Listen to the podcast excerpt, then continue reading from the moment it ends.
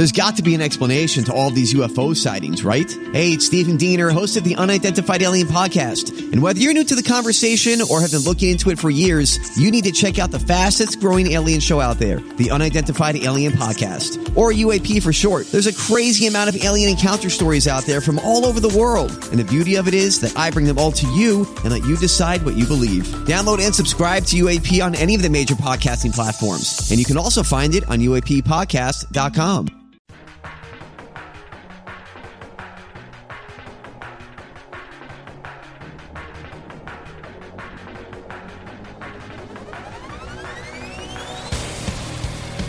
Yes, yes. Welcome into another edition of the Tim McKernan Show on the Inside STL Podcast Network from the HomeLoanExpert.com studios. Fired up about the interview we have for you today. A lot of people have been asking for this one, which was kind of surprising that people were asking for it, and I'm the supposed poker nerd.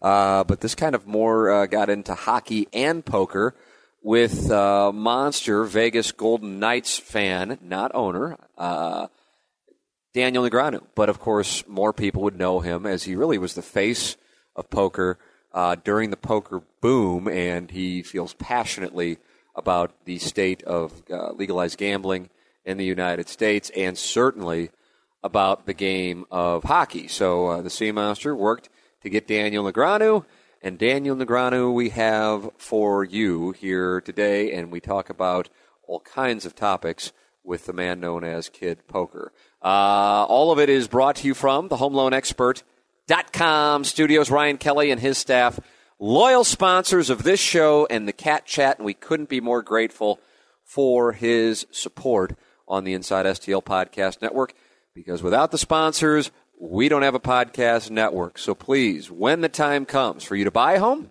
or when the time comes for you to refinance, and right now would be a very good time to do so, go to the homeloanexpert.com, go to the homeloanexpert.com and you'll see two tabs sitting there, refinance or purchase. And then you choose whichever one best suits you and you're going to be able to enter in and get an idea of the numbers that Ryan Kelley can save for you. Literally, literally, literally, literally, literally Five minutes can save you $500. Why wouldn't you go to the homeloanexpert.com? Whether it be buying a home, whether it be refinancing, it's Ryan Kelley and the homeloanexpert.com team making you an opportunity to be a great homeowner or to save you money at the homeloanexpert.com. So, as I said, Daniel Negreanu, a guy that many know from the game of poker. He's also very outspoken on Twitter, but he uh, was truly uh, involved in uh, getting Las Vegas its first professional sports franchise of uh, one of the more uh, the four major pro leagues in the U.S. and that, of course, being the NHL. Now they have the NFL, and who knows uh, if in ten years they'll have a baseball team or an NBA team or both. So we talk about that. Talk a little bit about the Blues. Talk about his love of the Golden Knights, and of course we go deep diving into poker, and uh, he explains why a gentleman such as myself, who used to play online poker almost daily from 2004 through 2011 till Black Friday, which we also discussed, would probably have his hands full in the online game right now. This is something I was completely unaware of. All of this is coming your way in our interview with Daniel Negreanu here on the Tim McKernan Show on the Inside STL Podcast Network. So first off, I follow you on Twitter, and I and I saw you. You were saying that you had was it ACL surgery? I did. March first, I had. Um, I went in for ACL surgery, and uh, the doctor gave me good news, saying that he was able to salvage my ligament, which means my recovery time will be shorter. And by the third day, I was able to walk without crutches and a brace, and that's just a miracle. That's unheard of for that surgery, isn't it? I I want to say yeah. I mean, like yeah. I, I mean, all the stories I heard about people who had ACL surgery talking about, you know, how painful it is, and uh, I didn't feel any pain at any point. I took a couple painkillers just in case, but didn't really feel like I needed them. So, I uh, I mean, I, I I can't explain it. It just feels like a miracle.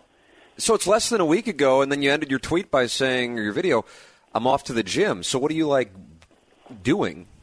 Are you I, actually yeah, able to get just, around? Uh, I'm I'm walking fine. I'm walking. Oh my god! I'm walking as well as I did before I got the surgery, if not better, because I'm able to uh, straighten my leg more than I was able to do before. So I'm going to the gym. I did, you know, upper body, you know, the whole deal, and uh, just feels good to be back in action so quickly. Good for you, man. That is something else. That is something else. Well, we also see that I would say the majority of your tweets focus on uh, the Vegas Golden Knights. And here in St. Louis, the passion, of course, is for the St. Louis Blues. Blues have been around 50 years, haven't hoisted the chalice yet. You're in year one and are having an incredible first season. So give me your perspective, if you would, on what you have been able to experience as a Golden Knights fan in year one. Well, yeah, before we get to that, first and foremost, uh, you know, the St. Louis Blues, as far as the way from where I see it, it doesn't feel like they know whether they're coming or they're going. every year it's like at the deadline they're in a playoff hunt and they you know seem to sell pieces so very confusing what's happening over there in St. Louis as for Las you Vegas, are you're re- you're reaching a lot of fans with that because that's how it feels in St. Louis it really is strange to me but what isn't you know strange at all is what's well actually it's clearly strange what's happening in Vegas but the plan going forward is quite clear I mean obviously when we drafted this team nobody in the league no pundit nobody had them you know few maybe said they might make the playoffs but Nobody had this team being as good. We didn't even draft the best possible team. You know, players like Marc Methot and others, we moved along to create to, to build assets, and we were able to build enough assets that ranks us somewhere in the middle in terms of uh, resources for the future already in our first year. Now, the product on the ice has been miraculous. I mean, these guys take a bunch of rejects who were told by their previous, um, you know, teams that we don't want you or we can't protect you. They all have a common bond you know, they came to Vegas at a time when we had a shooting, um, and that really helped bring them together. Uh, and the, the the atmosphere in the arena at home is like nowhere else in the league right now. Um, you know, a lot of fans come from the, you know road teams, and so it's a little bit like a playoff atmosphere. But as far as the product on the ice, they are playing a system that I think is revolutionary, and I think that Gerard Gallant deserves a lot of credit for playing this super up tempo, high variance style, constant pressure, rolling four lines, all defense play, everyone plays. You know, there are no like superstars and then everyone else. It's a, it's a team effort every single night. And it's produced an incredible product. You know, one of the Kelly Chase, I, I would imagine, is a big hockey fan. You're familiar with Kelly Chase. Of course, yep. Uh, you better believe it. So Chase is on our radio show weekly. Uh, he's a business partner of mine as well. And he said one of the theories going around that really annoys him is that teams come to Las Vegas, they party, and then they're wasted, and then they play terribly. And he goes, it's such a to go poker on us level one thought process that, that that's the reason why this team is is successful because it's just it's just it's just BS. He goes they're actually a really good team, obvious coach of the year, uh, and he said this team is a legitimate force, and it's a credit to them, and it's a disservice to act like that guys are going out there and getting wasted, and that's why they're not successful. I mean, as we're as we're doing this interview, Daniel, right now they're they're 18, 11, and three on the road, so it's not like the only reason they're being successful is te- people are are falling when they when they play out there in Las Vegas. Right now, having said that, you know the whole Vegas flu is what we call it should be acknowledged, and I think in the first month you know, teams come like Winnipeg and Chicago. Uh, the very first time that they arrived here, I think they thought, well, you know, this is a bunch, this expansion team. We don't need to be up. You know, we don't have to be ready for these guys, and they overlooked us. I don't think that's the case anymore, but I do think early on. I mean, I know for a fact that some of those guys were out at establishments in Las Vegas till about 7 a.m. the night before. I know the Chicago players and some of the Winnipeg guys were. So that was a thing for sure. I mean, it's a distraction Las Vegas has uh, a lot to offer these guys. You know, the, there's no curfew. It's not like coaches and general managers can keep them locked up in a room and watching Netflix. So they are going to engage in having a nice dinner and maybe go out, play some craps. Before you know it, whoa, it's three o'clock in the morning. But as you as you pointed out, they're 18 and 11 on the road as well. You know, so the fact that uh, you know the Vegas flu clearly may have helped them in the beginning. I think that's uh, an oversight now because I think teams realize, whoa, whoa, whoa, we we can't take this team lightly. They're really really deep, really good, and they outwork every, they they outwork most every team that they play at home and on the road. So when, when the team when the team gets there, obviously you're a huge proponent of a team moving to Las Vegas, and there was conf- I don't know if I don't know if it's fair to call it confusion. I know I was wondering: is Daniel involved with the team? Is he a partner? Is he involved in some kind of permanent role? So reading up on it in advance of our interview, it sounds like you just are a big promoter of the team, huge fan of the NHL, growing up in, in Toronto. Is that is that an accurate way to, to describe it? Well, so when before the team, you know, was even a, a reality, Bill Foley reached out to me to help him to be a uh, part of a founding group that was, you know, their aim was to sell as many season ticket packages as possible to a team that doesn't exist. So we went out into the community and tried to get people to put 10% deposits down with no promise of when they'd get it back or whether there would be a team or not. And we were able to do a really good job with that. I had an opportunity to buy a piece, you know, but I, obviously the price tag is quite high and I thought to myself, well, overall, as far as an investment goes, there are better places to put your money, and I'll just be a super fan either way. So at this point, I have no official role other than, you know, super fan. so when you're watching this team play, and and from my standpoint, I've played in many World Series of poker, uh, poker tournaments. I haven't obviously had remotely even a tenth of uh, the success you've had, uh, 0.1 percent even. But but along those lines, the intensity of those decisions, it, it can be a grading process sitting there for 13 hours at a time at, at the Rio. So how would you compare the experience as a fan to what you've experienced in playing poker? Because clearly, following you on t- Twitter, you're living and dying with a lot of these games.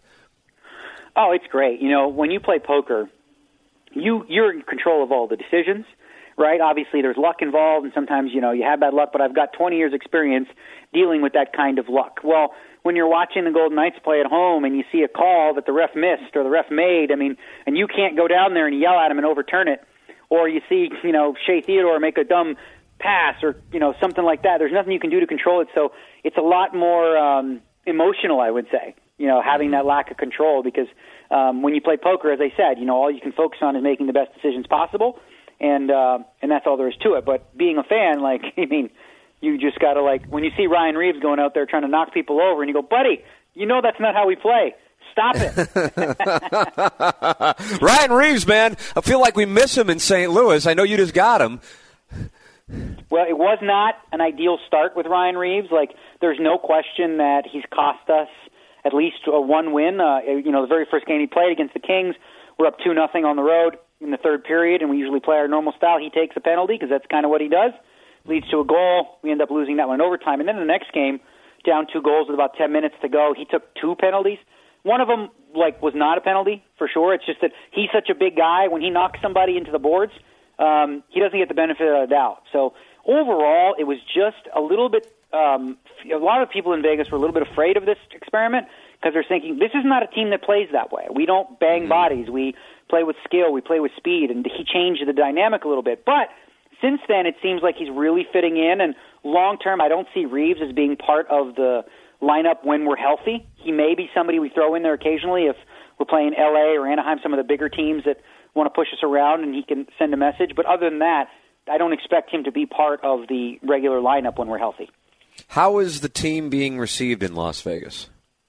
People in Las Vegas are loving it. I remember going in the exhibition games, and you know, there's season ticket holders around me, and a lot of them, I was like, okay, that's what's called icing, right? I mean, they didn't even know the rules. but now, I mean, the fans are really engaged. I mean, it really has become a hockey town. The, the arena's always full. The energy and the, the I mean, if you, unless you've experienced it, you hear a lot of guys like Stamkos, Ovechkin, you know, and some coaches who come and say, "Wow." Like Ovechkin was quoted as saying, "Is like I don't know if it's like a nightclub, a beach party, or a hockey game. Everybody's dancing and having fun." and um, yeah, the, the, I mean, there's just such a a shock, I think, to a lot of a shock to me because I'm a hockey guy and I know that this is insane. But a lot of people are like, oh yeah, well we go to they always win, right? That's how it works. Like no, that's not how it works. But this is a miracle.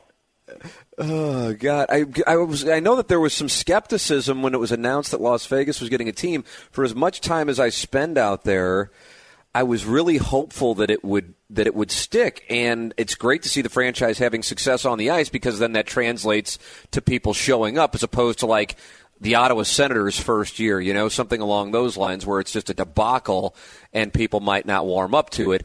This is exciting to see people coming and showing up and it becoming another event in Las Vegas.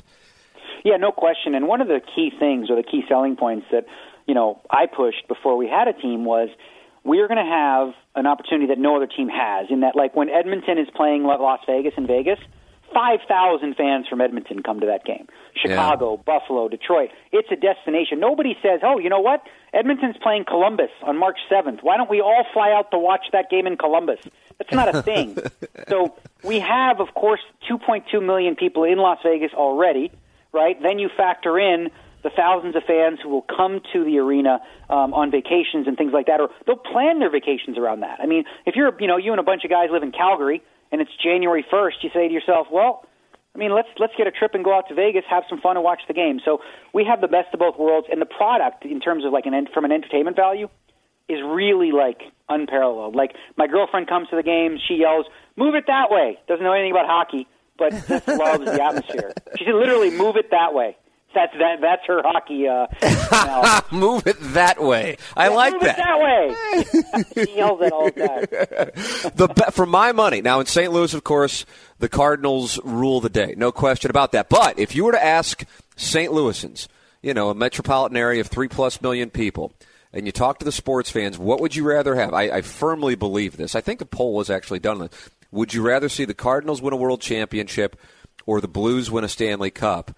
Even though St. Louis is as baseball crazy as it is, the Blues winning a Stanley Cup would win. I'm very confident in that. And so much of that is the franchise has been around for 50 plus years. There have been a variety of near misses. They went to the Cup finals the first three years. Granted, it was a different era with the expansion teams getting in and haven't been back since. And this market is so hungry. And one of the reasons you experienced this as such a huge NHL fan the Stanley Cup playoffs, for my money, even if you're not a huge hockey fan during the regular season, the Stanley Cup playoffs are as good as it gets in sports. And you guys are about to experience that. Now, you've experienced it before, but your cohorts in Las Vegas are about to experience that. And that is just about as good as it gets, man. It really is. Oh yeah, no, I'm not surprised by the poll results because of one simple fact that you go to a baseball game, you go to a hockey game, but baseball is absolutely boring in comparison. There's no question in my mind, and I've been to both, that hockey is a lot, you know, it's up tempo, it's fast.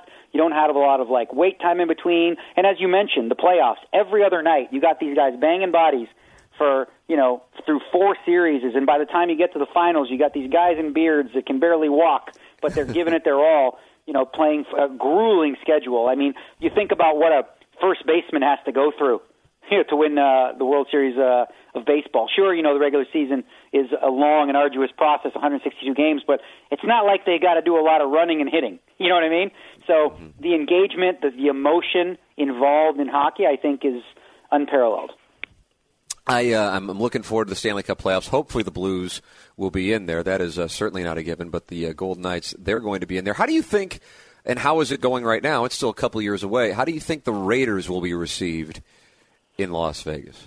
Well, first and foremost, I'm so happy that we got the Knights before the Raiders because there would have been a concern that yeah. you know, if you bring the NBA, you bring the NFL, then you bring hockey. People are like, you know what, I'm good because obviously Las Vegas, you know, it's in the United States. It's it's already it already has a root in football and basketball. Like when March Madness happens, people come to Vegas. When the Super Bowl happens, people come to Vegas.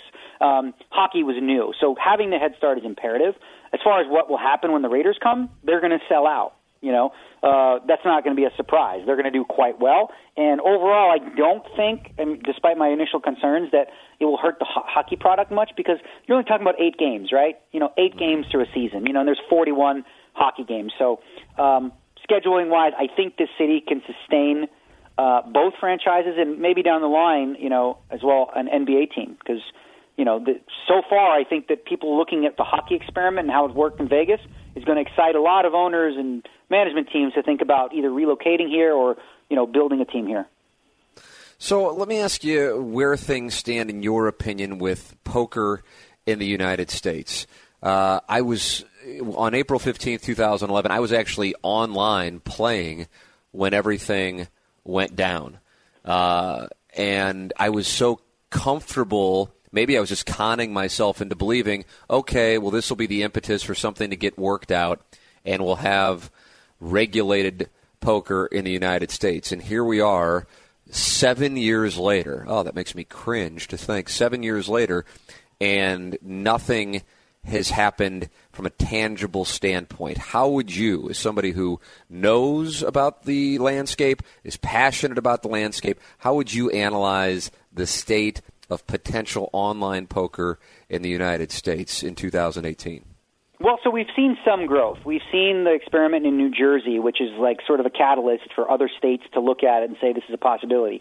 Poker Stars, the company that I work with, they are regulated in New Jersey. Um, they're also looking at Pennsylvania, New York, Delaware is already regulated. We have some regulation as well in Nevada. California is a big piece of the pie that you know it's the sixth largest economy on its own, which would be a, big win. But we have issues with um, you know it's just government bureaucracy, and you know there's a lot of um, tribes there that have horse racing and they have their own casinos, right. and they're concerned. This isn't a moral issue for anyone, and anyone who claims that is just doing what most politicians do: lie. Right? This isn't about protecting people. This is simply about you know making sure that they get the biggest piece of the pie. Poker is regulated in Estonia. You know, I mean, people playing all over the world in these abstract places, totally legal. And it's amazing that in America, the land of the free, you don't have the freedom to sit in your underwear, you know, and play a one dollar sit and go and have some fun, right? Meanwhile, you can buy lottery tickets that the government has a piece of. There is just no logic behind it in terms of like what's best for a society. I think that I believe in you know people having the right to just choose to do with, with their money what they like. Um, and poker has shown itself to not be the type of gambling endeavor that lends itself towards addictive personalities. Addictive personalities typically are drawn to quick, fast-paced slot machines and things like that. Poker right. is a thinking game. It does not, you know, it, the, the, sort of the, the whole moral issue that people who don't understand the topic may come with don't realize that poker doesn't really qualify in the same ways as some of those other actually addictive gambling types of, of situations. So the forecast, um, you know, at a federal level, it's a long ways away. As long as Republicans are in office, you will never see it happen because they're, you know, they have Sheldon Adelson paying them lots of money to not make it happen. You need to have a Democratic Senate, House, and uh, you know, possibly a, a new, you know, commander in chief. I'm curious. There's so many questions I have out of your answer there. This is one of the things, and, and maybe you don't have the answer. I have a feeling you do. Uh, at the very least, a thesis. Why is Sheldon Adelson so against online poker? Sheldon Adelson is a very strange man. Okay, he's an old man who's been very, very successful at doing what he's done to build, you know, through real estate. But he's also, frankly, stupid. He's really not all that intelligent. He doesn't really understand the evolutions of technology. And a lot of times, a guy like him, very, very stubborn old man, like frankly, um, like I'll give you an example. This is a true story. He had a business deal, like a three hundred million dollar deal for an airline, uh, with a gentleman who also made custom suits. They have the deal ready to sign, and before they sign it, he says to the man, he's like, "And I want you to throw in 20 custom suits, or we don't have a deal." 20 suits, right? So Sheldon Adelson is just simply one of these strange guys, likes to get the upper hand, doesn't feel like he has the upper hand when it comes to online gaming.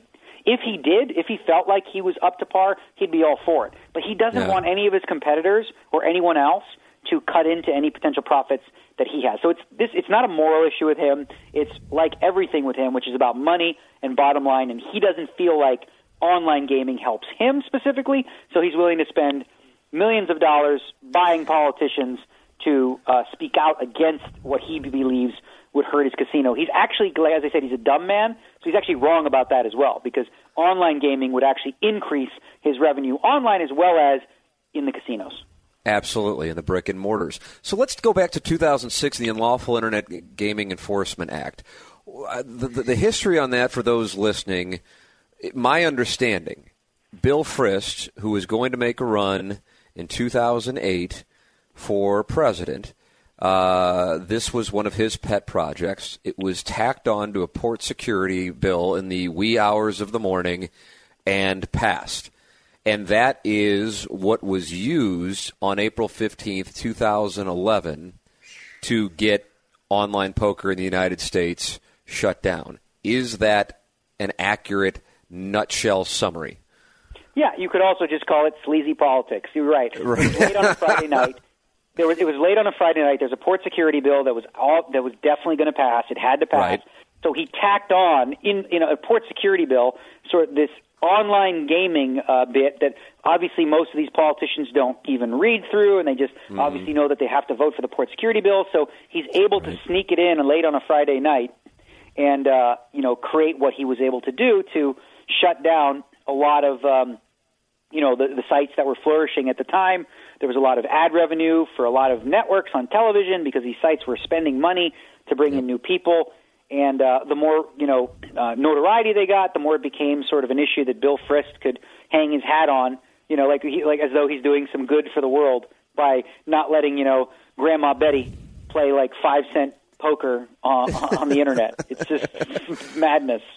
I mean, I, I, gather the motivation. Again, I'm uh, we're, we're, attempting to, to play the hand backwards here. I gather the motivation 12, 13 years ago was to appeal to social conservatives for a 2008 presidential run. I gather that.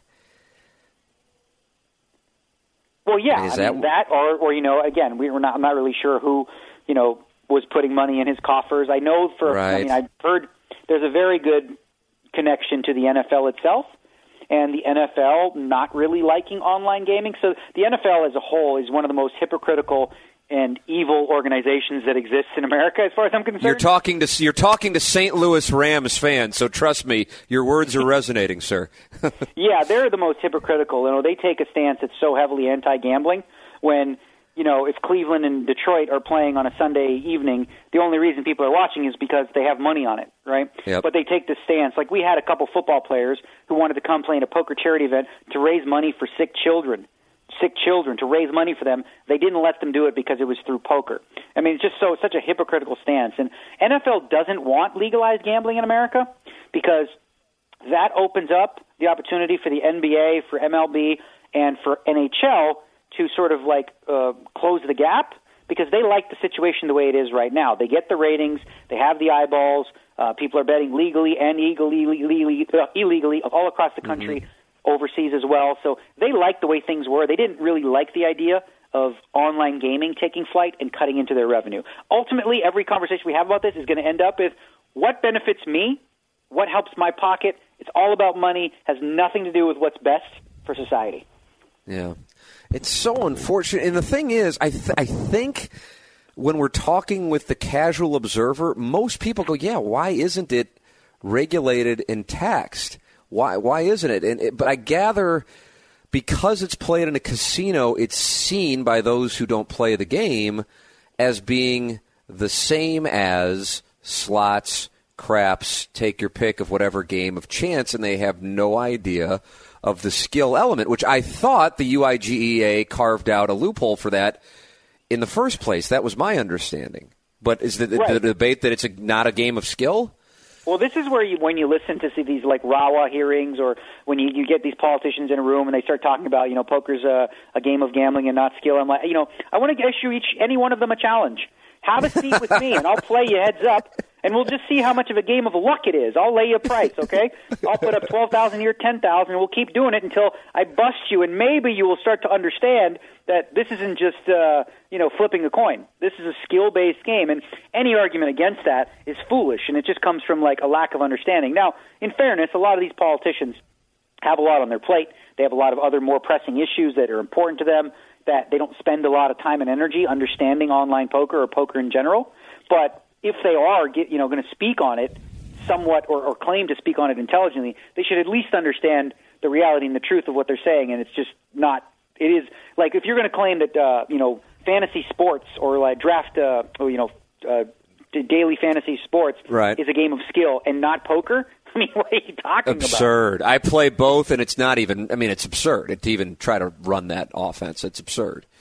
Yeah, both yeah. are games of skill. There's no question. Yes. I know professional uh, handicappers who are playing daily fantasy sports.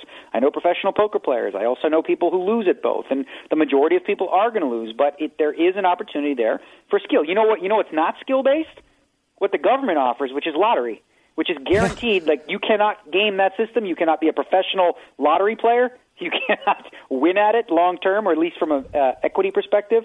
Um, So it's just so hypocritical once again It from the government to take the stance of you know whether it's, it's a skill game when they offer you know games of chance completely. Ah, it, it truly drives me up the wall. And even if somebody wants to put on the front that it's a moral thing from a from a revenue standpoint, when you have an industry begging to be regulated and taxed, especially you made reference to California, the sixth biggest economy for a state that has all kinds of financial problems.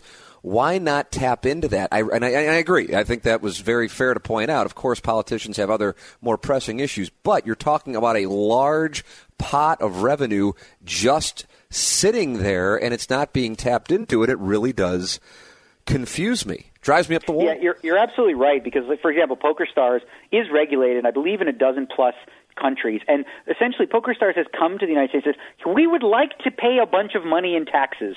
Right, California, you need money to for you know for water reservation. You need money for, for schools, for for roads, for construction. We can give you 150 to 200 million in tax revenue that you can take right off the top if you'd like it, if you can use that. So I think some states, when they realize, like, wow, this is an opportunity here, they are coming around to it. As I said, Pennsylvania looks like it's on board. Delaware, New Jersey. The key thing with since you played online poker, you understand is um, for a, for a site to be successful, it requires um, critical mass of players. So Yes. connecting the entire like state to state play so that people from Nevada can play with people from New Jersey is really really important. And going forward, I feel like that'll be the way to tackle the issue is to go state by state. You build together a grid of states that you can play uh, interstate poker, and all of a sudden you can sort of recreate what we had. Um, what is it like ten years ago now almost? Yeah, I mean, for real. So, so with with that as a point of reference, Daniel, how have you seen the game impacted since April fifteenth, two thousand eleven, better known as Black Friday? Well, the one thing that it's done is it's put American players at a huge disadvantage. The best players in the world are no longer from America, not even close. Uh, the Germans um, have access to online poker. Players from you know Scandinavia, from Russia, from all over the world that can practice the craft and really play at a high competitive level online and, and really get good. It's much more difficult now for a player who was born and raised in the United States to you know become one of the elite players in the world because they don't have access to the training tools essentially, which is what online poker is for a lot of these guys. It's a way to play a large number of hands over a short period of time and gain the experience that can only be gained at that rate if you're playing online poker. know that without our sponsors, it's not possible. And that's a real thing. Uh, and James Carlton and the Carlton State Farm Agency are one of our top sponsors. As a matter of fact, they've been with us from the very beginning. You might be sitting there thinking that you don't know what the hell you're listening to or what the hell I'm talking about, but know this know this James Carlton does. And if you don't believe it, you can go online and see the Facebook reviews that his company's gotten. And you can see the Google reviews his company has gotten. And you know that they know what they're doing. If you're in front of your computer while listening to this, go to carltoninsurance.net right now and just get a quote to see what the good word is. Ask yourself this question What's my insurance company doing for me? Then go check them out on Google and Facebook and see what they're doing for others in your community. The good news is you probably already have the product that James offers. The bad news, if you're not with James, you're without question sacrificing service and likely paying too much. I think a lot of insurance agencies, people just do it on their own or they have one assistant.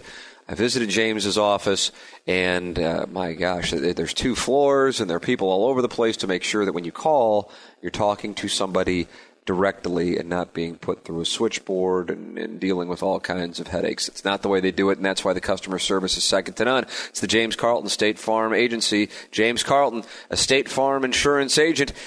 If your insurance costs a leg and an arm, call James Carlton State Farm when you're at brick and mortar casinos, do you feel like you see a decrease every year for the main event? We monitor how many entrants there are, and it seems like it's it's holding up. But I can only speak for me personally. When it was alive and kicking for seven years, I mean, it became a second revenue stream. It wasn't my main income, but it got to a point where it was something that I was counting on.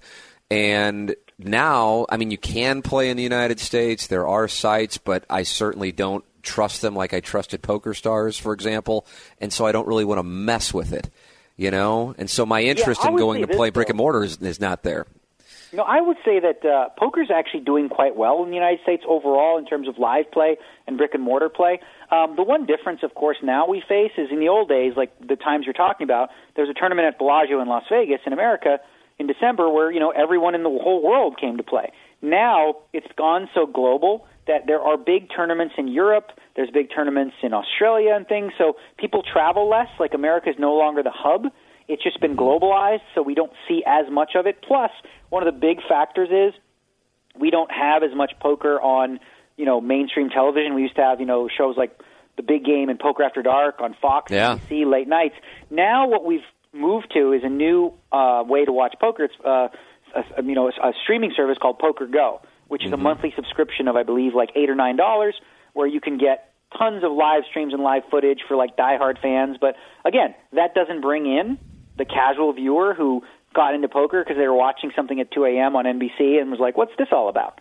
So we've lost that here in America, and a big part of that is, you know, it's online poker's not regulated. Do you believe in five years we will have regulated online poker across the United States? So not just the state by state that we're seeing right now, but across the United States.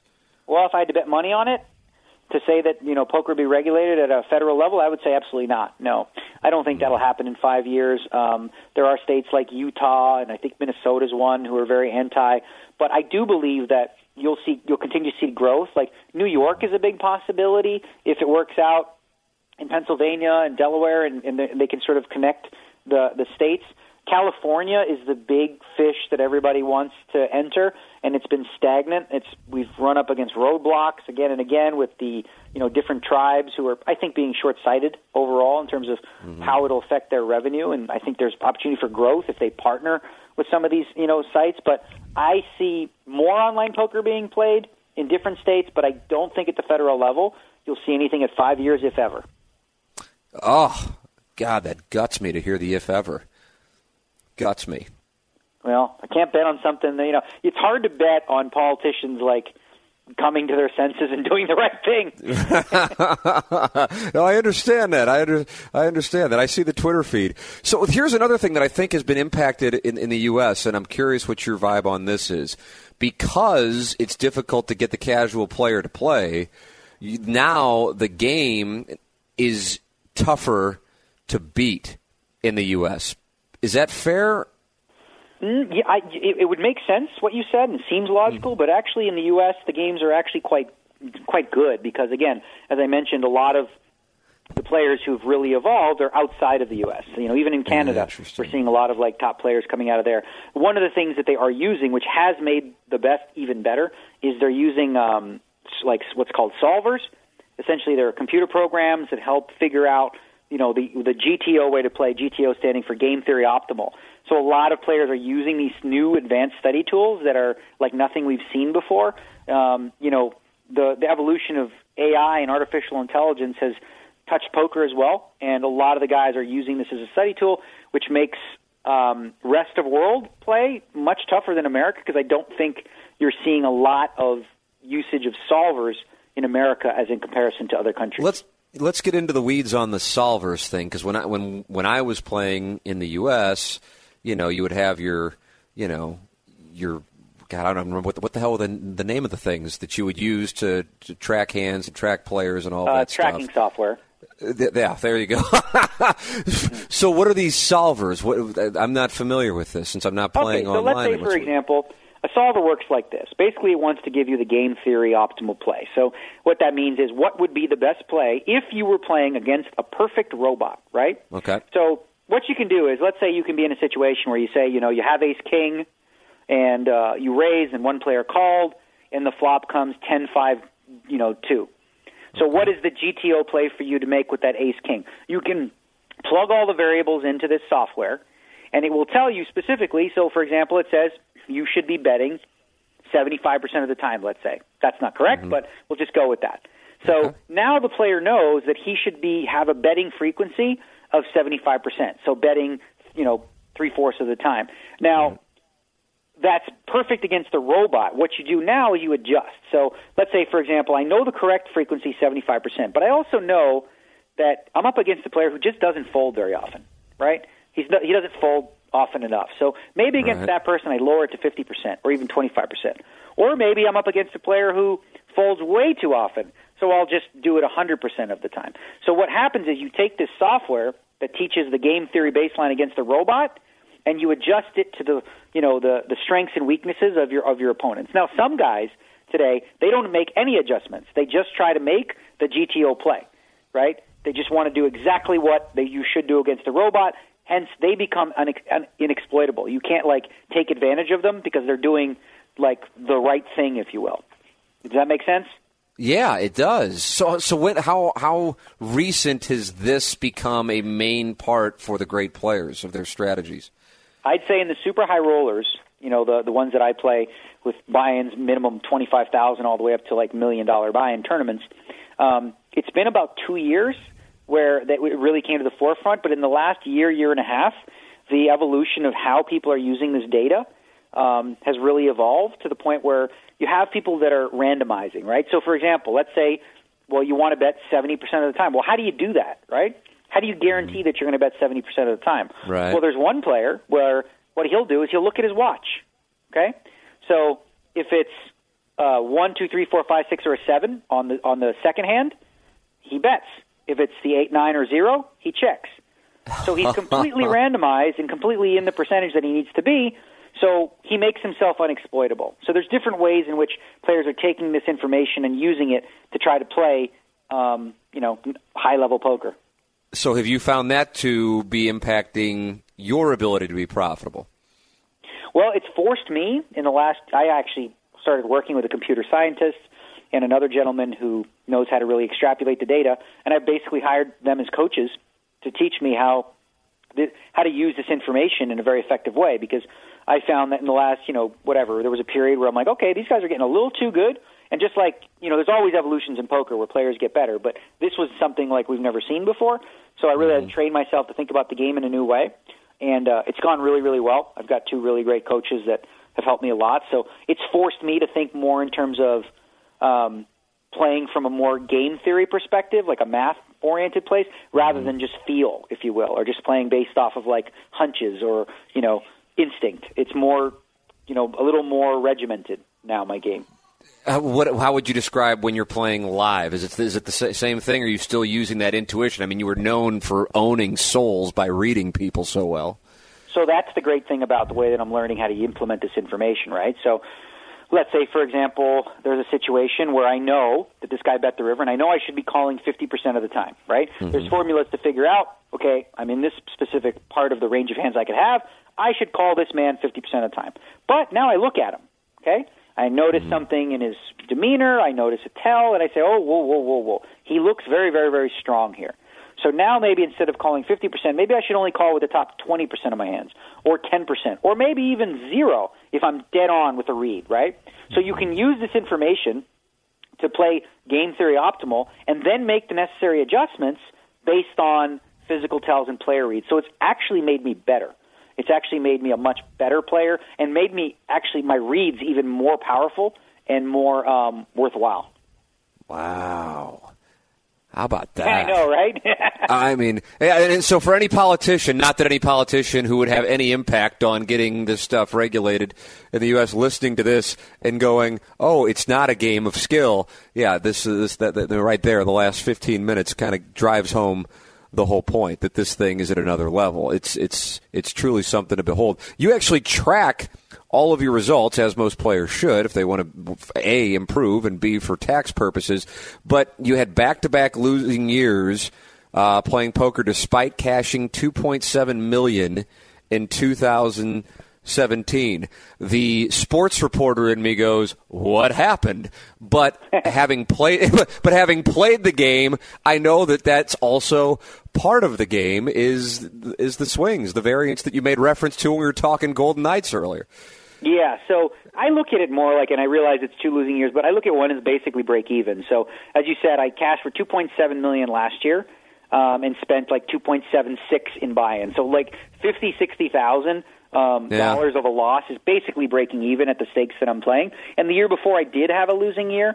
But when you factor in, let's say, the last five years or the last ten or the last twenty, you then you see like a bigger picture, right? With poker, there's ebbs and flows. Over a, I play about 60 events a year.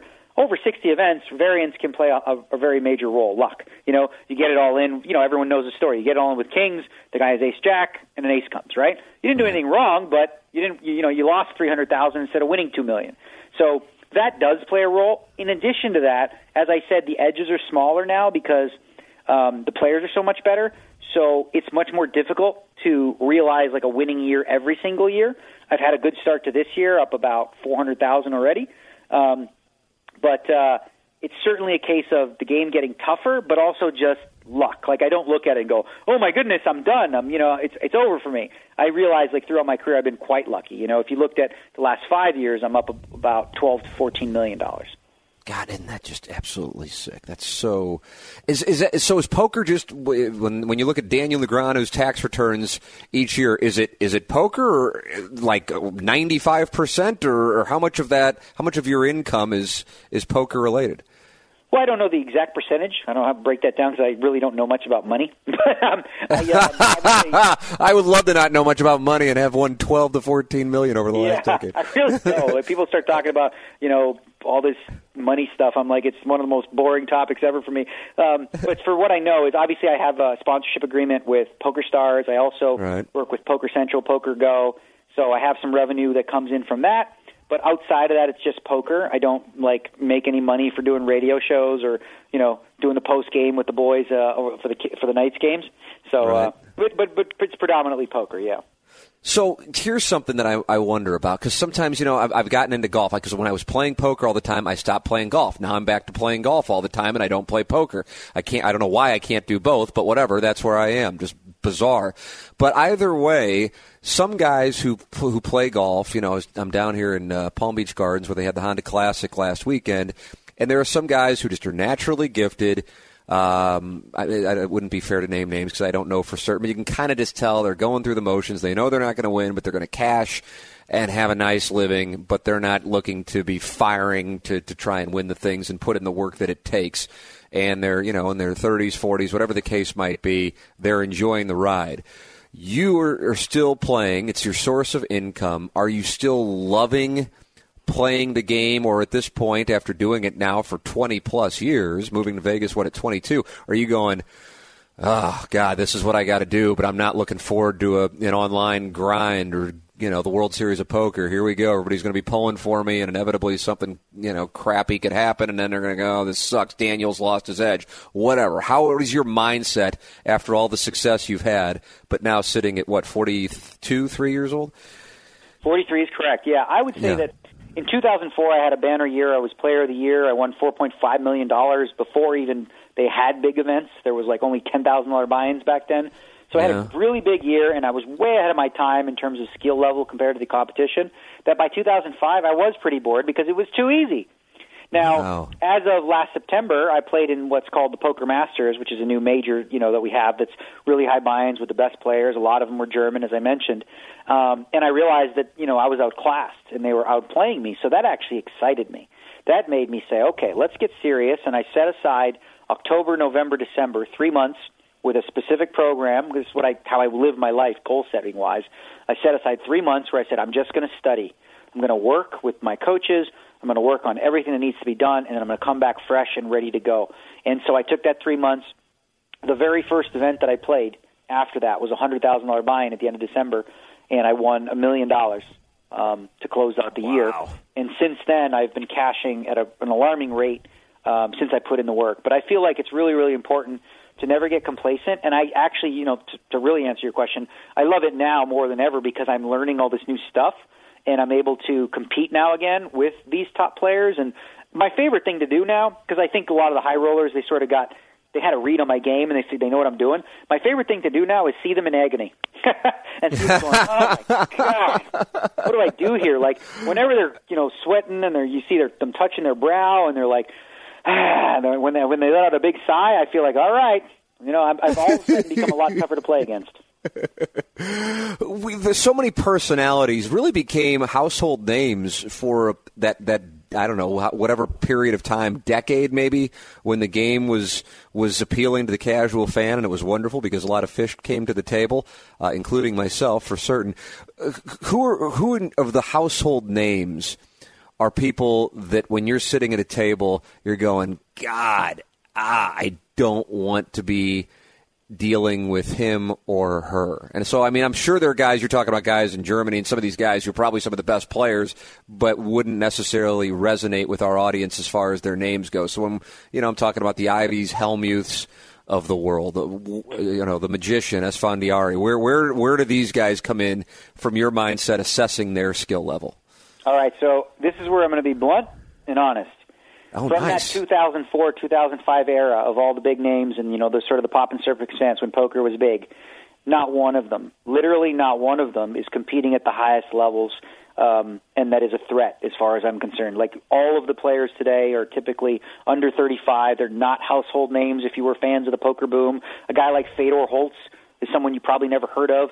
Steffen Sontheimer, Stefan Schillhabel, you know, not easy. They don't roll off the tongue these names, but um, it's evolved past that era because the the issue is for a lot of those players they reach the you know whatever the, the pinnacle and they stop working. I'm just not Yeah. that kind of person. I never want to be passed by, so I continue to learn and work uh, and work hard on my game. And I think you, you know it's very easy for people to get to a complacent place of arrogance where they think they have it all figured out and to have like a lack of respect for the younger generation that's learning at a rapid rate. I was never that person. I've always been looking to see what tools are they using, what are they learning, what changes are they making to the game, and how do I need to adjust to this. There is one player that play people might know of that is still playing in the high rollers. His name's Erik Seidel. Uh, Oh, yeah. he's second on the all-time money list behind me, um, and he's still playing at the highest levels. But he isn't one of the premier players, and I think he would readily admit, you know, he's not like one of the top ten to twenty players in those necessarily, but uh, he's still competing at those levels as well. Wow. Have you had nights? I would imagine this has to have happened. Like the first time I got knocked out of a main event, I just I immediately got to McCarran and got on a plane. I was lucky there was one sitting there ready to go back to St. Louis, and I couldn't sleep. Okay, and I and, and in reality, it was ten years ago. It was my first main event, and I look back on it, and for what, of course, I go out there thinking I've got a chance, and of course, theoretically, I have a chance. But you know where I'm going with it. Mathematically, yes, there's a chance. Probability, it's minimal. So I shouldn't have had the expectations that I did. But with that said, it ate at me. I couldn't sleep, you know, for a day with doing what you do, playing at the level that you play at, how do you, it's like I wonder about like like like a closer in baseball who he blows a save or a field goal kicker misses a kick and it costs the team a game. Sometimes they say they have to have the mentality that it kind of goes in one ear and out the other and then you're back. How do you handle whether it be like that brutal main event beat a couple years ago that, that kept you from the final table or some monster pot where you were one outed or two outed? How does that affect you when you get away from it and you're on your way home or, or sitting in bed? Well, I'll say, you know, first and foremost, it it just becomes easier with experience.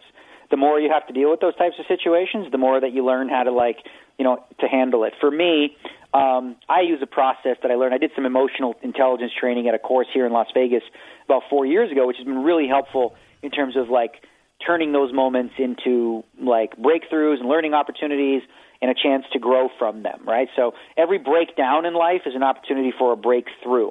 So when those moments happen, typically what I'll do is I go through a process where I separate my thoughts from my feelings from my physical sensations. So how does that look? All right. So I got knocked out from a tournament, right?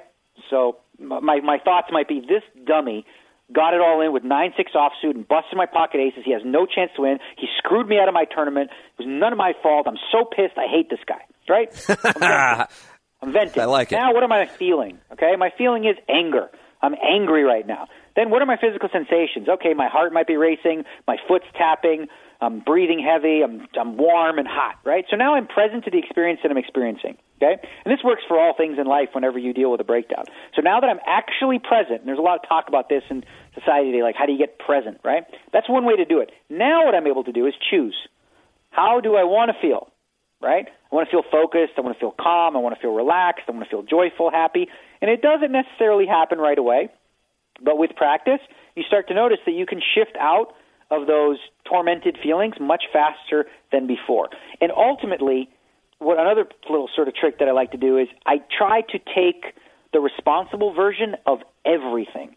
So instead of the like poor woe is me, oh my god, it wasn't my fault, da da da da da, this dummy did this. It might be true. All those things might be true, but there's no value in that. There's no real value. I'm not I'm not going to have a takeaway from that. What is more valuable is saying, you know what, you know what, I should stand responsible for the fact that I didn't realize that this player was capable of making such a play, and I didn't adjust accordingly to protect myself. You know, despite him making a mistake, maybe this was something. Or what about a previous hand? Was there a mistake that I might have made before? Was I fully prepared? If I go through my checklist and everything I did to, to prepare for the event and go through the event, I did everything right. Then I go, I leave saying, you know what? You did everything right. If there was a, an area where maybe I could have done something better, that's where I want to focus on and say, okay, I acknowledge my mistake here. I, I boo booed here. So what am I going to commit to in the future? Well, I'm going to commit to making sure I'm not on my cell phone so I don't miss you know, the physical read that I can get mm. from this guy, or I'm going to make sure that I sleep eight hours a night, or I'm not going to drink the night before, or I'm going to, I'm going to, you know, show up on time. I'm going to make sure I'm well fed. Whatever it takes to make to be responsible. This is, I really believe this is true of all things in life. So much more valuable than going, well, nothing I could do. There's no power in that. None. Yeah. Yeah, boy, I, am I'm, I'm like going to re- replay this over and over again because it, it's so helpful to think through, to be able to think through the acknowledgement of, okay, this is why I'm on tilt. Here is where I am. Here's what I need to do, and here's my choice of how I want to feel. That's so helpful, and like you said, you can apply it to uh, plenty of other things other than a bad beat in poker. Well, and it's very important at a poker table. It's very important for a golfer because sometimes you're going to take a bad beat and you still have to play right? The tournament's not over. Mm-hmm. So mm-hmm. if you allow that hand to affect you, or if you allow that missed putt or that shanked drive to affect the rest of your round, you, you're going to ruin yourself. Yep. You yep. need to be able to experience, you know, and there's plenty of data that'll prove that like you won't let go of an experience until you allow yourself to actually experience it, get present to it, then you can move on from it and commit to something else. So you see a lot of guys, you know, who vent. Like Phil Hellmuth actually is a perfect example of a guy who vents and goes crazy in the moment. He lets that out. You know, so he's able to get back on track and, and you know do whatever goofy stuff that he likes to do. But um, you know, for me, I find that nothing is more important than experiencing the experiencing, uh, experience the experience, letting it go, and recommitting to what do I want to focus on here. I want to focus on the next hand, not the last mm-hmm. hand, the next hand, mm-hmm. the hand that I'm playing right now. I want to be sure I'm engaged, you know, determined, focused, you know, happy, and let go of whatever I had to deal with, you know, the hand previous. That's such good coaching. It's just good mental strategy for so many things in life. I've found for real that poker has helped me in business because the, the, analogy I make, and now you hear a lot of people like Joel Embiid always talking about the process, Nick Saban talking about the process. But you know the analogy you made earlier on, you know you got it in with aces and he beat you with nine six offsuit. It didn't mean you made the wrong play. And then anytime I'm in business, somebody goes, "Well, but I won." Then I'm like, "Okay, I already know what what level this person's thinking on."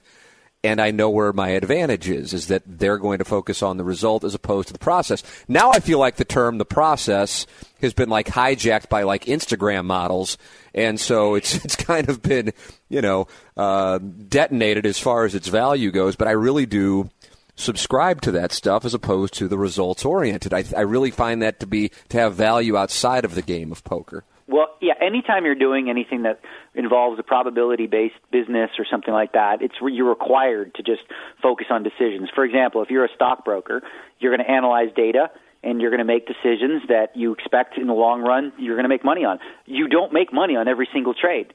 It's just not possible.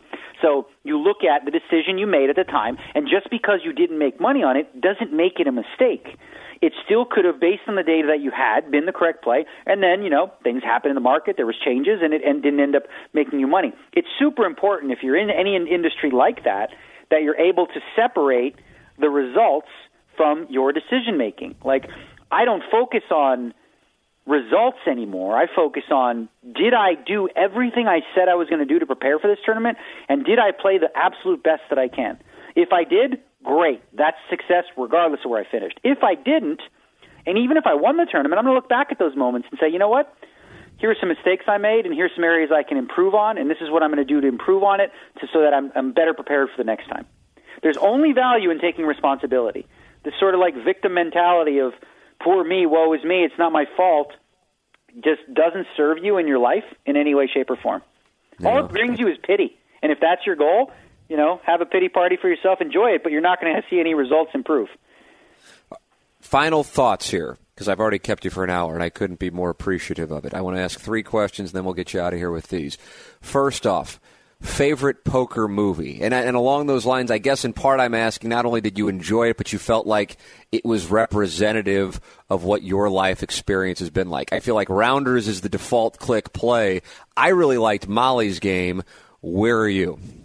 Haven't seen Molly's game yet, so it could change. Wow, yeah. I'm surprised by that. Yeah, I'm getting around to it. I'll get I'll get to it. But, uh, for me, it was very clearly and I know that it's the default answer, but Rounders. I mean, when right. Rounders is on, you know, sometimes it's just on in the afternoon, and every time it's on, I mean, I have all the access to watching Rounders whenever I want, but when it's on TV, I just find myself glued to it and watching it. And I know the the creators of the film, and they're very like you know they're I'm friendly with them, and I just I think it was the best poker movie ever written. Um, obviously, some things I would you know, like I would love to see a Rounders too, put it to you that way. But uh, it was the closest we've had to a really good poker movie that I think the mainstream also uh, enjoyed as well. Absolutely, I'm I'm right there with you. With that thing, if that thing's on, I'm going to watch it. I, I felt like a couple years ago there were rumblings that there was going to be a Rounders too.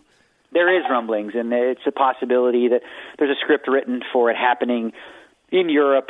So obviously, like you know, with everything moving over there in terms of poker, uh, sort of some sort of like story revolving around you know Mike McDermott playing poker in Europe, but uh, I don't know where it's at right now. But you know, a lot of people oh. are hopeful.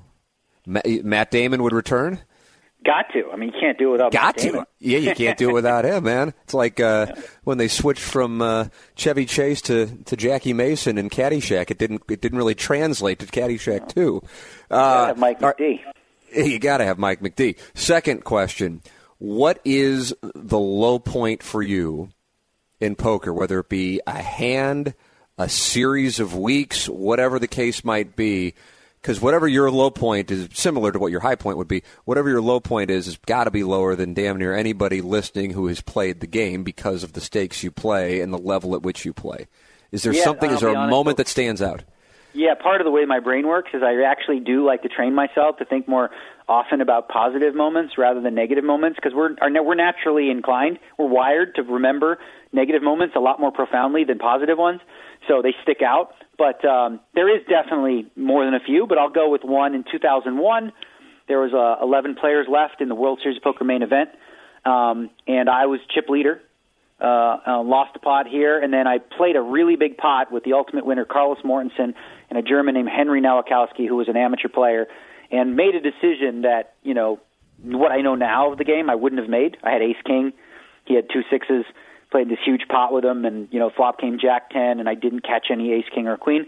Ended up coming 11th, and that was a really good opportunity back then for me to, you know, win some like the elusive main event of the World Series mm-hmm. of Poker. So um, that was very very hard to take and frustrating because I was just you know 23 years old at the time, but uh, or 20, 23, 24, something in that neighborhood. But um, but yeah, I mean, other than that, I like I said, I don't spend a lot of time in misery. I spend a lot of time in happiness. Yeah, well, considering what you've got going on, how can how can anybody blame you? So the opposite of the question, of course, is what is the mountaintop? What has been the moment that if you do look at something that, oh, here's my series of positives, this one is the pinnacle? Well, I got to go with 2004. I think in 2004, before that, I was putting in a lot of work in the game, and I was like, you know, I, it really all came together. I won back-to-back WPT events for over a million dollars each. Um, and again, that was huge money back then in terms of you know a prize money when you when you buy in for just ten thousand. Now you buy in for ten thousand, a big prize would be three four hundred thousand. Back then, I was winning one point one, one point eight million. And the big one for me was I had a lot riding on the very last event of the year uh, in December of 2004, where uh, you know Player of the Year award was on the line, a whole bunch of things, and uh, I needed to make the final table, the final six, to, in order to uh, to win Player of the Year. So not only did I do that, I did so with the biggest chip lead in the history of the World Poker Tour, and ended up winning 1.8 uh, million in that event. And just it was just like the crown jewel, or just the, the cherry on top to like cap off an amazing year where I was absolutely you know undisputed on top of the poker world, especially when when it comes to tournaments. You said earlier when we were talking about 2004 that it was almost easy. Why why was that easy? Well, it was much easier because the style and so the, the strategy that I developed, sort of through trial and error on my own, um, was far more advanced than what everybody else was using. And it's basically most of the players today are using a similar version of the small ball approach that I took, and it was really Yeah, yeah. simple as, you know, people were not betting, they were not sizing their bets properly. People were just, for example, like uh, you know, one example I like to use is um, if the flop comes king seven deuce, right? And you know there's a thousand in the pot, you and you want to bet, and you want to bet as a bluff. If you can bet a thousand or, or like six hundred and bluff it, six hundred is always better. It's like if you see a car that you want to buy and the sticker price is ten thousand, you don't say, "Can I give you twelve thousand? You say, "Can I give you seven? So I was cutting corners with smaller bet sizing, accomplishing the same thing. So if six thousand would accomplish the same as seven thousand, I would try to go for fifty eight hundred and try to minimize my risk. Essentially, like a, I guess another analogy would be like a boxer. I kept both kept my guard up all at all times and threw a lot of jabs. I just constantly jab, jab, jabbed them into submission, and I never allowed them to, you know, punch me back. This sounds that's now here we are 14 years removed. It sounds like so obvious. So if there was a thousand in the pot and it's a king seven deuce board, I mean, what, what were you betting? I mean, I assume in the 400 to 500 range. I mean, Well, were people betting a thousand before? Now. Well, you What's know, that? a lot of players back then would be betting a thousand on those flops, and it's just. Really? Oh my Sure. God! Well, they'd bet the pot. A lot of players would bet, you know, three quarters of, you know, 75% to 100% of the pot. Today, it's actually gone even lower. Like, I actually have developed a strategy I've been working on the last couple months where I'd be betting a quarter of the pot. So I'd be betting like 250 there um, pretty consistently. So 250 is your bet size? 25 percent your bet size now, or is this just Yeah, you know, it is for the most part, but it's actually a different strategy than before. Because before I'd be looking to bet to bluff and win the pot, so I'd probably bet about 600, maybe 575. Now I'm betting smaller for different reasons. I'm trying to. Uh, it's very, very complicated, despite what the politicians think. Um, uh, way of like sort of create developing a strategy and a game tree that works with that bet size for all the hands that I could have in that position. I want to put my my opponents in awkward spots. So, uh-huh. for example, if you know I only bet 250 and the flop comes king seven deuce and you have ace 10, well, what are you going to do? I mean, uh-huh. you know, it's only 250, right? right, right, So right, right, well, right, right. You know, you call, right? But then what? Yeah. Now when it comes to nine on the turn, now what are you going to do? Yeah, Like, yeah. it, I just want to put people in more difficult positions with my bet sizing because obviously, if you have ace ten and I would have bet seven hundred, well, you just fold. But for two fifty, what do you do now? You know, maybe Mm-hmm. Yeah. you'll try to bluff me, maybe you'll raise me. So that's the kind of the sort of psychological warfare I want to get into. Yeah, you're sitting there going, "Oh, I'm getting five to one on my uh, my two fifty, and, and it's ace ten. Who knows? Maybe my ace is good. Yeah, you're right. Now you're now all of a sudden now like, oh God, I'll I'll st- you're stringing them along. That's interesting. Yeah, and and it's you a totally different spot than where the game is 10. 14 years ago. You might fold the ace ten, and I just bluff you with queen ten. Right, right. Oh, I love it. I absolutely love it. Well, this has been a pleasure. Thank you for so much time, too. My God, I feel like I went uh, way above and beyond what the ask was. So, Oh no uh, worries! thank you to so make much. sure we watch that Golden Knights game. I got it on my TiVo, so it won't, won't spoil. you, got to get in there. I'd love to see the Blues and the Knights in the playoffs, man, because uh, it, it's not looking real good in St. Louis, but it's certainly looking good in Las Vegas. Either way, happy for Las Vegas and the success uh, you guys are having out there, and continued success in the game of poker. This has been an absolute pleasure. Thank you, Daniel. oh, you're welcome. Pro tip: Don't bet on St. Louis making the playoffs this year. there it is, Daniel Negreanu. Thanks, man. All right, you got it. So there he is, Daniel Negreanu with us here on the Tim McKernan Show from the HomeLoanExpert.com studios. Grateful to him for his time. I got to fanboy out on that, and uh, I, I truthfully went into the interview and I had no idea about this new software. Now, some of you who still play on a regular basis, however you may do that, wherever you may do that, uh, might be surprised to hear that. But when I was playing, you had, you know, whether it be like Hold'em Tracker or whatever they were called, uh, you know, you, you could monitor how much people were playing certain hands and how to play them.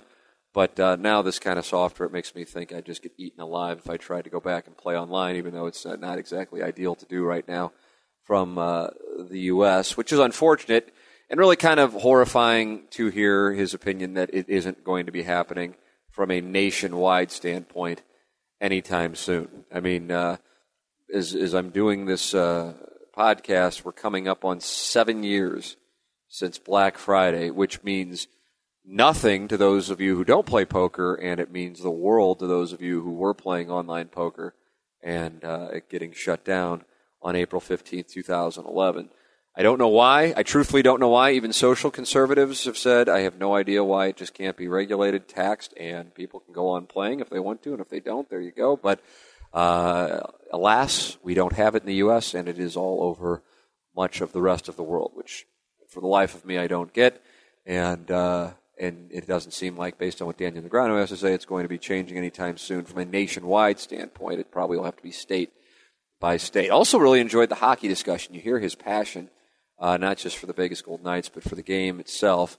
And so enjoyed talking about that with him as well. He's a great Twitter follow. Doesn't hesitate to give his opinion. Real Kid Poker is where you can follow Daniel Negreanu. Thank you to Ryan Kelley and the HomeLoanExpert.com team for their sponsorship of the studios. Thank you to Gateway Buick GMC for their sponsorship of the podcast as well. They are at I 270 and McDonnell Boulevard. They are online at stlouisbuickgmc.com. Whether you're in the market for a new car, a pre owned vehicle, or just maintenance, just service, they have 38 service bays to take care of you. They're at stlouisbuickgmc.com or they can be found at I 270 and McDonnell Boulevard. That's in Hazelwood, right here in the St. Louis area. So thank you to the Seamaster, John Seymour, for lining that up. Thank you to our videographer, Nick Yale. And thank you to Daniel Negreanu for joining us here on the Tim McKernan Show. I'm Tim McKernan. Thanks for listening to another edition here on the Inside STL Podcast Network from the HomeLoanExpert.com studios.